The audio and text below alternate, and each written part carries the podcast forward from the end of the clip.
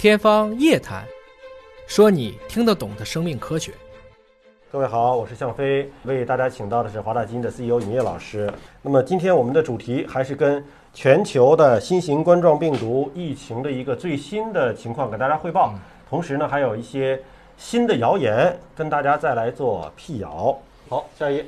说这个新冠肺炎好像 SARS 加艾滋病，这个我这一听这标题，感觉就是造谣啊！就他把这个大家印象深刻的又比较熟知的两种传染力比较强、致病性比较强的病毒整合在一起，就说是现在的新冠病毒。哎，但是这个造谣的能力也稍微浅薄了一些，是吧？但是很多人就害怕，看见艾滋病就害怕。嗯哎，我们来看看这个段子。这个段子这样啊，说尸检显示，新冠重症的肺炎好像是 SARS 艾滋病，多位医生认为出院之后反阳不是复发，而是没有治愈，这个跟肺炎有关系。尸检结果呢又透露说，可能对肺的功能损伤，对免疫系统几乎摧毁。你想，既伤害肺，又伤害免疫系统，那这不就是 SARS 加艾滋病了吗？对吧？这个谣言就这么来的。对啊实际情况呢？实际情况是在于，如果重症病人最后变成所谓的多器官衰竭，这太正常了。嗯我能说出一百种病，它这个后期都是因为多器官衰竭而去世的。嗯换言之，新冠病毒、SARS 病毒。任何病毒都可能摧毁你的免疫系统，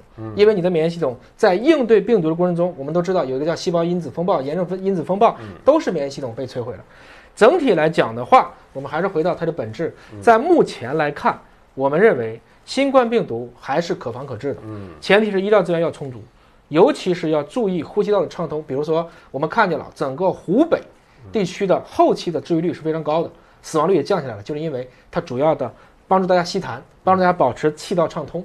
而这个过程中呢，实际上如果确实我们发现死亡率的高峰还是主要停留在年纪偏大的、有基础性疾病的，整体来看，这个新冠病毒所引起的最后的致死和其他大部分的病毒也都是类似的。你可以说它们之间是有差异的，但绝对不存在说这个病毒很像 SARS 加艾滋病。嗯这个现象可能存在，但是直接这么简单的说是 SARS 加艾滋病，这是完全不负责任的一种说法。对，有一种说法说新冠肺炎有强弱亚型之分，正在飞速的变异。关于这个病毒是否变异呢？之前几期的直播我们也聊到过这个话题，还专门呢把那些病毒演化的分支的数列出来给大家，就确实会有一些点位上的一些突变啊对。但是我们之前解释过什么叫做突变，突变到底是什么？对那确实在飞速的变异嘛。对我们当时也说过啊，其实前不久一篇文章认为新冠病毒分成了 S 亚型嗯和后面稍微多一点 L 亚型，认为 L 亚型比 S 亚型攻击性更强，侵袭性更强。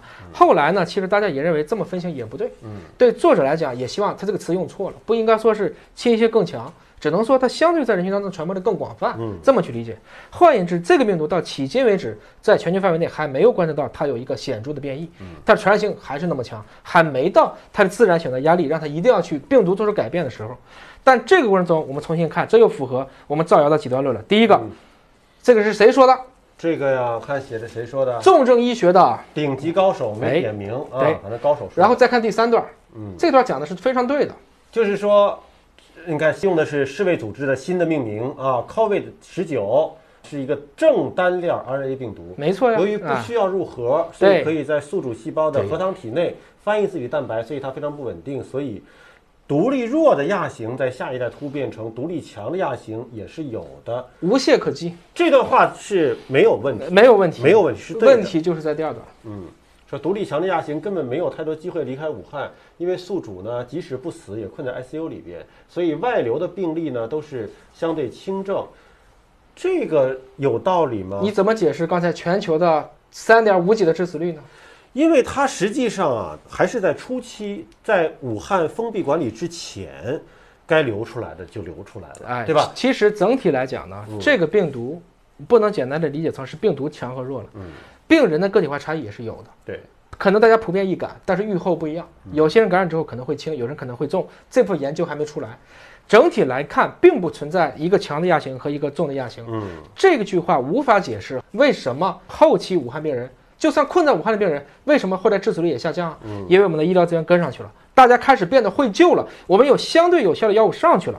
而全球范围内，其实现在致死率，我们刚才看见，像意大利的致死率，其实都已经非常高了，都在百分之四、百分之五左右了，无法解释这个病毒。既然说到意大利的不是那么重的病毒啊，那为什么会引起这么高的致死率呢？还是大家每个国家的这些，应该说医疗系统在面对这一个我说 R 零高达二到四的这样的一个病毒，其实大家都不太有经验。这就是为什么中国要派驻一省援一国的一个原因。那么派出华西医院的医生到意大利救援，我相信也能给他们一个非常好的经验。变异不要一听到就恐慌啊，因为这个是基因的变异啊，病毒的变异，这是一个正常的常态。这对病毒来讲就是吃饭睡觉一样。对，嗯包括这句话说的也很对，就是说它往下一代变，有可能变得更强，有可能变得更弱，都是有可能的。但它这种变化也有它自身的规律啊。那么有一网友叫夏虫说，请正面回应一下，治愈和彻底清除体内病毒是否等同？呃，如果宣布这个病人治愈了，对，是不是意味着他体内就没有病毒了？不能这么讲。不能这么讲。换言之呢，就是说对不同的疾病的治愈，在临床上的标准也是不一样的。嗯，临床的严格意义上讲，说治愈，其实我认为最严格的意义不存在治愈。嗯什么叫治愈？变得跟原来完全一样吗？治愈，我理解啊，就是这个疾病所有的症状没有了。我举一个很简单的例子就明白了。嗯你的手可能不小心切了一个口，最后对留到一道疤，这叫治愈吗？叫吧，哎，但是留了一道疤，嗯所以看你怎么去定义治愈的标准。嗯我们以乙肝病毒为例啊，今天的乙肝病毒在临床上，我们说能让它治愈，这一般是你在某些搜索引擎上查到的一些医院经常说的，我能治愈乙肝。临床认为，乙肝病毒如果能做到表面抗原转阴，嗯这其实就是一个奇迹。嗯这也是现在全球包括吉利德在内的所有的抗病毒厂家的一些治疗的主攻的一个方向。那这个过程中，就算乙肝表面抗原这是个蛋白，它转阴了，HBV 我们说乙肝病毒的拷贝数是不是一个都没有了？嗯，那要看你检测方法的灵敏度是多少。我们今天在能够去查乙肝病毒的这样的一个，它是用 PCR 试剂，嗯它的灵敏度大概是一百个拷贝每毫升。也就是说，如果你体内的乙肝病毒在抗病毒药物的压制下，可以把你稳定的降低在，比如说五十个拷贝。嗯，我临床今天没有办法证明你是不是有乙肝病毒。这种情况下，我不符合你说的病毒去清的标准。嗯但我似乎，如果你肝功也正常了，我可以给你下一个，你基本上是符合临床治愈的标准。或者他这个问题，我换个方式来问哈，就是现在可以出院的，所谓治愈就是达到出院标准吧。出院的病人是不是意味着他体内就没有病毒了？我们今天的做法，其实在期版指南写的很清楚。嗯实际上，他需要经过几次的核酸检测，包括他也要去查他的相关的抗体。即使在这种条件下，我们依然还会存在孤立。嗯，也就是说，我们看见了超长潜伏期，我们也许会遇到这个人可能离家了，已经出院了一个月，他可能查，比如说他的肛拭子，就是在他的消化道依然有相关的病毒活力的一个就是呼吸道查不出来了，哎消化道还有。还是有的。所以这个概念如果真较真儿了，这是个很难回答的问题。但是其实，在医学上，我还是说是一种妥协和平衡的结果。为什么说我们的这个临床指南已经做到第七版了？你想，就五十多天，对吧？对第七版就是因为它随着对疾病了解的深入，检测方式的多样丰富之后，它不断的在丰富这样的一个出院标准。对，再告诉大家一个，就是每个人这一刻都可能有的一个事实，比如说我们的鼻腔里面每一个人在这一刻，嗯，都会有鼻病毒的存在。嗯都会有呼吸道合胞病毒的存在，但它不足以让你引起致病。那这种情况下，算没算你感染病毒了呢？嗯，这个问题是一样的。人类是一个生态，一百斤的人，四斤的细菌，四斤的细菌组成超过三百多种，这里面还只是细菌，还没有考虑到我们浑身上下所携带的病毒。嗯所以某种程度上讲，我们和病毒是注定会共栖共生的。有一位叫福禄寿的朋友询问哈、说能不能制造反病毒的病毒把它吃掉？就是噬菌体。这就是噬菌体。对，那我们能不能制造出一种专门吃这个新型冠状病毒的噬菌体啊？那反过来讲，如果这个噬菌体万一又变成了它变成一个新的物种了，又怎么办？就等于说螳螂捕蝉，嗯，黄雀在后。最后黄雀泛滥了。黄雀泛滥，我又造鹰，鹰造了，我又造别的，所以这是蛮难的。嗯换言之，在生态当中，我们要跟微生物取得平衡，平衡而不是除恶务尽。嗯，哎，有一位你看，有一位叫做先知的朋友啊，他就说治愈应该是达到重新的平衡。他这个评价算是比较客观的啊，就是当人体和我们体内这种生态重新恢复一种平衡的状态，那就算是我好了吧。啊，有的时候我们理解啊，带毒生存，嗯，带瘤生存。什么是带瘤生存？得了癌症，嗯无法做手术了，嗯也可能做一个手术风险很大，也许做个手术只能活三个月，不做手术也许还能挺一年。嗯那这种情况下，带瘤生存就是一种重新的平衡态。所以我还是说，医学实际上是复杂的，大家不是说做数学题，你没有这个病毒了，就叫你没病了。嗯，还有一位是长老院秘书长啊，询问说，肺部大面积纤维化之后怎么办？大面积纤维化的能修复吗？我们上次说过这个问题，嗯不能完全修复。不能完全修复，不能完全修复，但是及时的采用一些恢复和支持治疗呢，是能够尽可能的恢复和修复。我也只能是讲到这儿，因为某种程度上讲，我们对于肺纤维化的逆转，嗯，现在虽然也有干细胞啊等一系列方法，但毕竟还只是在临床实验阶段，所以如果是轻微的，可能自身的修复能力也比较强。比较强，或者是说它的比例很低，嗯它只有百分之五，但你肺平时只用到百分之八十，那不要紧，就这个就是。轻微的，你不恢复了也不影响功能，不影响功能对吧？如果是重症的话，可能还真的是有些问题。对，这是一幅世界名画吧？哎，叫做吻。啊，这俩人亲一块儿去了啊！一看就是在一个城堡的墙角偷偷摸摸的呢。那怎么这幅画跟咱们今天讲的有什么关系？点一下大家就明白了。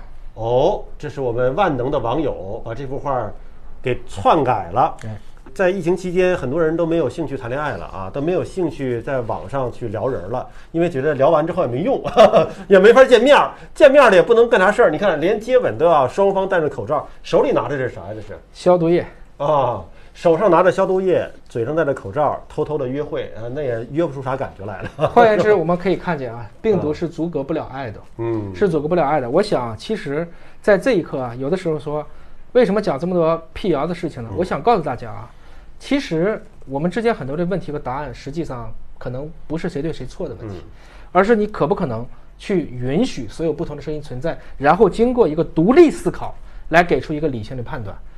换言之，手脑如玉，有的时候更重要。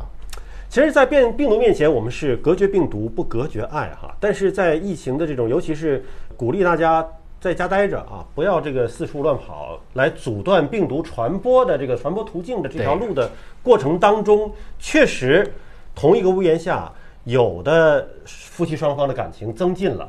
也有的夫妻双方就说疫情结束就去离婚的，这种情况也有。原来明明不用二十四小时在一起，现在呢白天晚上都是他的时候，发现嗯这个人怎么是这样呢？呃，那就各自去寻找新的爱情吧，没关系。好，这首是什么呢？是这首诗啊。对，请向飞用播音员的专业范儿给大家来读一下，这是约翰·唐恩的一首十四行诗。咱们先请尹老师介绍一下哈，这个十七世纪的一首诗。没错，这个对诗吧很多大师，包括海明威都引用过。很多人认为这是海明威写的，不是，实际上是引用的约翰·唐恩这首诗，叫做《丧钟为谁而鸣》。海明威是有有个小说叫这个名字，但是这首诗实际上是十七世纪的约翰·唐恩。这首诗非常的出名啊，有无数人给出无数的翻译的版本，包括李敖嗯也其实用类似于中国的古体诗类似的翻译方法给它翻译嗯过。我这里取了一个大家比较能够相对来讲最流行的一个版本，我们请播音主持向飞为大家朗诵。